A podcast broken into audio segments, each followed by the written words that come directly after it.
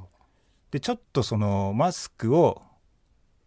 まあ、普通の使い方してないと、うん、でちょうどその時にねコロナのねコロナの本当始まりだったよね。時でうん、すごく受けたけど、うん、まあこれはもう推測でしかないんだけども、うん、まあちょっとマスクをうん、そんなもったいない使い方を うん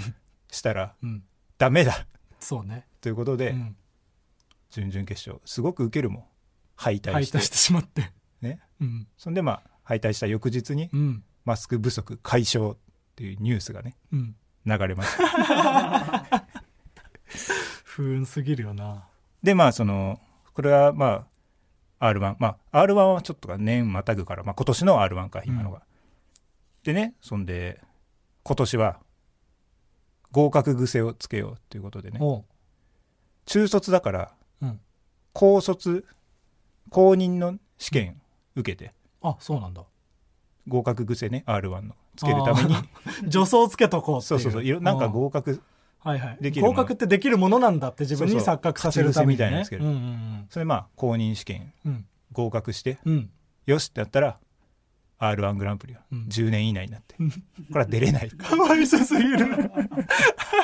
悲しすぎるよ。ちょっとかわいそうすぎるんでね、うんちょっとさすがにちょっとねさすがにラビーってことであーどういうことか分かんなかったな。うんあこれはまあでも長くなってしまうしーうん悲しい話だから、悲しい話なんでただただちょっとアフターでうんそうね。してようかなうんこういう人はねい多や分でもまあいっぱいいるよね、たくさんいると思うのよ多分そういう。その R1 終わってから2010、ん2010じゃん、2020の R1 終わってから、うん次までにネタをもうストックして、いっぱい作ったりしてた人がたくさんいるはずなんだけどそ、うよみんな出れなくなってしまってね。ソニーとかにうじゃうじゃいるのよ、そういう人は多分。ママタルトのさうん。ツッコミのひばちゃんうん。から聞いたんだけどさおう。そのライブの楽屋でうん。ルシファー吉岡さんはいはい、マセキのね。が入ってきて、でその R1 のねうん。うん。あの芸歴制限ができてしまった、あその、芸人はね、ちょっと前から知ってたからね。ちょっとして10年以て内っていうのそうそうそうまあその確定ではないけどどうやらそうだと、うん。うん、噂で回っほてぼね。確ぐらいの感うじん、うん。でまあその場にいたそのストレッチーズのうんカンちゃんでうん。すか、あのあルシファーさんちょっとあれですねもう出れないですねみたいなうん。言ったらそのルシファーさんがうん。 「いやでも俺はもう決勝に5回も出させてもらったしうん。もうその恩恵みたいなもんうはんもう十分受けさせてもらったからうん。もう悔いはないよ」つっておそしたらそのカンちゃんがおうん「いやルシファーさんそんなこと言わないでください」ってうん 僕でもやっぱりその r 1の決勝で戦ってるルシファーさんの姿が見たいですそした らルシファーさんが「せっかく気持ち作ったのにそんなこと言わないでよでもそれは本当にそうだせっかく今気持ち切り替えられたところだったのにそうね本当は受け入れられないけど本当は出たいそのね強がってねかっこいい風に言ったのねそういう芸人さんがたくさんいるんですいやよ。本当だよな後輩の前ではそんな姿見せれないもんな、 うんそう人力車で行ったらな岡野さんも出れないですか岡ら野さん出れないでまあ田上さん美福さん岡野さん喜んでたんですか r 1出なくて済むって出たくなかったんだ岡野さん でもね、その岡野さんは喜んでるかもしれないけどね、岡野さんのためにもねうん、あった方がいい大会なんいやですそうなのよ確かに岡野さんに感謝そうかもね 絶対ネタ作んないもんね r 1ないと、そうちょっとそのなんかお金がねうん入ってきて、うん、ちょっとまあ食べれるぐらいになったかなみたいな時もね、はいはい借金がないと不安だからっつって、うん100万は絶対借金しとくようにしてる 意味わかんないうんそんなのがいいわけこない、んな人いるからな、うん、まあじゃあまあピン芸人の人はかわいそうですよいや本当にね容赦なくね額川又みたいなね、うんこういうなんか遊び半分で出るやつもいる しなかわいそうですよ、イライラしてますよみんな芸名募集してね芸名募 集してネタも募集して滑ってもラジオで話せばいいやっていうやつがね、いや出てくん決な勝出るつもりでやりますよまそあ、んなやるからにはね、うんもちろんそれやってほしい本すけ気どでやりますよ、ええうん本気で決勝狙います真剣にね人が作ったネタを真剣に全然変えるしリスナ全然ー変がえ作ってくれた台本の悪いところを自分で変えてやるし、ああいいじゃんうん、そしたらもうお前が作ったネタって言っていいもんな言うし それはもちろん言うし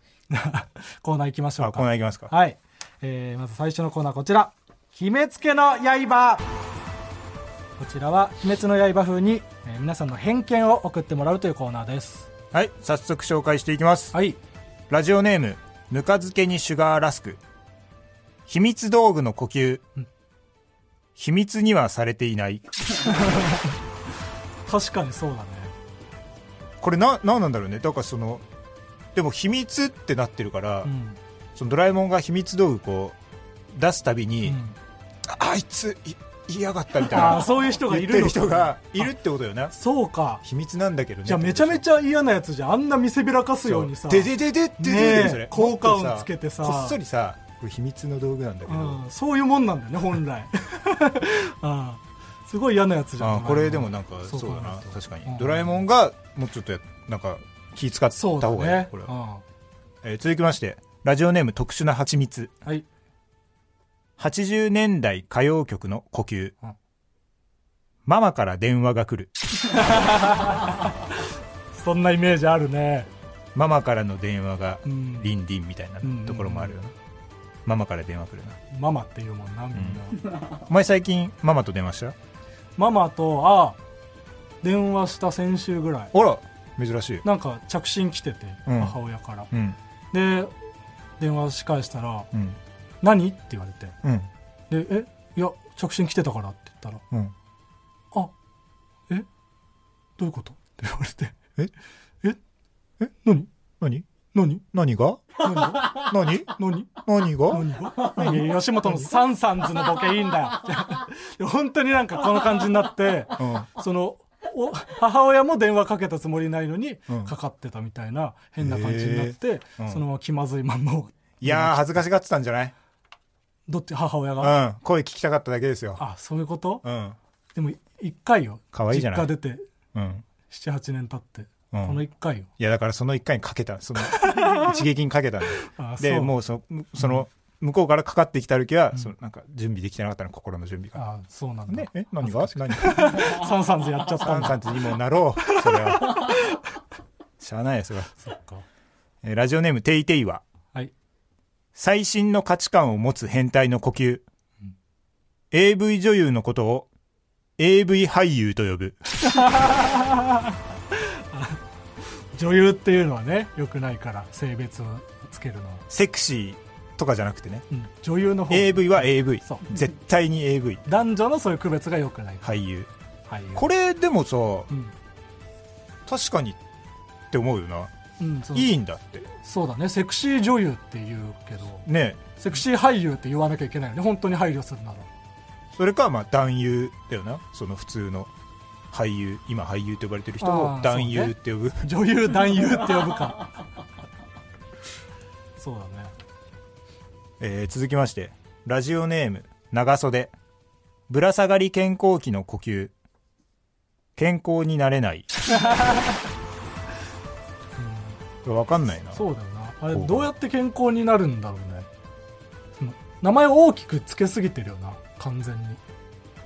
健康を背負ってるもんなうんなんでそんなこと言ったんだろう、ぶら下がりぶら下がり期ぶら下がり期、まあ、その背筋が伸びてああ血行が良くなるみたいなことらしいですけどだとしても知ってんねいや今越崎さんから聞いた ああおかしいと思った俺じゃなきゃ見逃しちゃう ねああれハンターハンターに出てくる名前知ら団ない長の首都を見逃さなかった 人恐ろしく早い補足俺じゃなきゃ見逃しちゃうねいいんだよフルで言わなくて 「ハンターハンター」のセリフを以上はいありがとうございますじゃあ続いてのコーナーいきましょう父ちゃんエピソードこちらのコーナーは皆さんのお父さんのエピソードをただただ話してもらうというコーナーです早速紹介していきましょう、はいラジオネーム必勝太郎私の父親はとても人の目を気にするタイプで少しでも恥ずかしい思いをすると不機嫌になる人です私が小学生の時熱を出して父親に病院へ連れて行ってもらったことがあります待合室のソファーで体がだるくてうずくまるように座っていたのですが看護師さんに「吐き気がしますか?」と心配されてしまいましたこのことを恥ずかしいと感じた父親は私に「シャキッと座れよ具合が悪いと思われるだろう」と怒鳴りました私は心の中で「具合は悪いよ」と突っ込んでいました突っ込んでたんだ そりゃそうだよな具合悪い人が行くところだから恥ずかしいことじゃないはずなんだけどみっともないって思っちゃったんだ思っちゃうなうんそのなんかお父さん恥ずかしがり屋みたいなのあるよなああお父さんあるあるでお父さんあるよな確かにそういう不機嫌になっちゃうとそこうだろな、ね大人の男性ってそういうもんだもんな なんだろうプライドがやっぱり高いんだろうな、うん目立ちたくないんだ、えー続きまして、はいラジオネーム全裸でなぜ悪い私の父はほとんど怒ることがなく温厚で子供の私から見てもいい父だと思いますしかし自分のわからないことを母から聞かれると切れるという面も持っています特に印象深いのは以前台風が来た時のことです窓の隙間から雨水が侵入し私と母がしばらく対処していましたがどうにもならず父を呼びました父はしばらく侵入する水を防ごうとしていましたが途中で「わからん知らん!」と切れて道具を捨てて自室に戻ってしまいましたびしょびしょのまま放置された床と窓を眺めた母は「今日からうちは母子家庭だと思おう」とつぶやきました両親はその後も普通に暮らしていますがいい父といい夫は違うのだなと痛感した出来事でしたなるほどね そのつぶやき聞きたくなかっただろうなちょっとでもね、ううんちの父さんもねちょっと分かることもあんだよなあそういうタイプなんだなんかその機械パソコンとか、うんそういうなんかその父が詳しいであろうもので質問されてうん父が分からない場合うんうんちょっとああピキ俺が何でも知ってると思うなよみたいなことなんかその「うんあいいよやっとくから後で」みたいなあ感じああちょっとなるなえちょっとピキってなるえでもめちゃくちゃお父さんっぽいよなお父さんっぽそいねこれういうはのもうんうんだからそういうのまで分かればやめるんだろうな、あ出たよみたいななったら多分やめるの かな、そう確かにあこれはベタだうな、んうんうんお教えてあげたいねうんえー続きまして、えーラジオネーム、あっぱれ。はい。先日、僕の父ちゃんが、僕が喜ぶと思って、ファミチキを2枚買ってきたんですが、僕がバイトで家にいませんでした。食の細い父ちゃんですが、2枚ファミチキを食べていたそうです。父ちゃんごめんね。なんか、いい話だな。うん。 2枚って言うんだ。確かに。ファミチキ、枚で数えてる。 薄いファミチキ言ったら嬉しい。ね。これ、まー、ちゃんごめんねみたいに言ってるよな。言ってねえよ。父ちゃんごめんね。うん。あれママタルトのラジオの冒頭のコーナーなんだっけお母さんやってよ。あお母さんやったよか。お母さんやったそよ。の逆だね。父ちゃんごめんね。お父 あのママタルトの話あんまり良くないか。 やめときましょちょっうんと不適切だった、 えー続きましてラジオネームメメペリーう。はい。小さな頃から毎年父に連れられ家族でリンゴ狩りに行っていました、毎年のことだったのですごく思い出に残っています高校生になったある日父と母が突然声を上げて大喧嘩をし母は家出をしました幸いにも母の家出は数日だけでしたが怖くて喧嘩の原因を聞くことができませんでしたその後、姉だけは母から原因を聞いたようで教えてくれたのですが、父に届いたとある女性からの手紙を母がポストから見つけたのが原因だったとか。その手紙の主は、小さな頃から家族で毎年行ってたリンゴ農家の経営者の女性でした。その女性と父は、母と結婚する前に婚約していましたが、いろんな事情で父と別れてしまったそうですどんな感情を持ってたか分かりませんが父はその人に会うために私たち家族を連れてリンゴ狩りに行き毎年美味しかった旨を伝える手紙をこっそり送っていたようです母が見つけた手紙はその女性からの返事その女性と別れ父はどんな感情で私たち家族と過ごしてきたのかなと考えてしまいました少なくとも女性に未練がなければ毎年リンゴ狩りには行かなかったはず会いに行ってたようなもの人生の選択は難しく父が悩んだ末私がいると思うと何とも言えずただ切なくなりました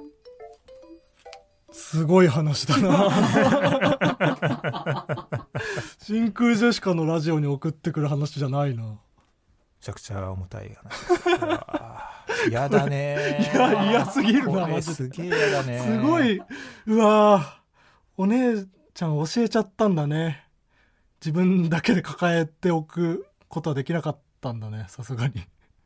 これさすがにラビーそうねこれことしそか言いようがないさあちょっと僕らにはなんかどういうこともできないなやだなこれ。でもこれ許したんだ、お母さんは。いやそういうまこあとだでもよ許ね、すしかないもんな。あ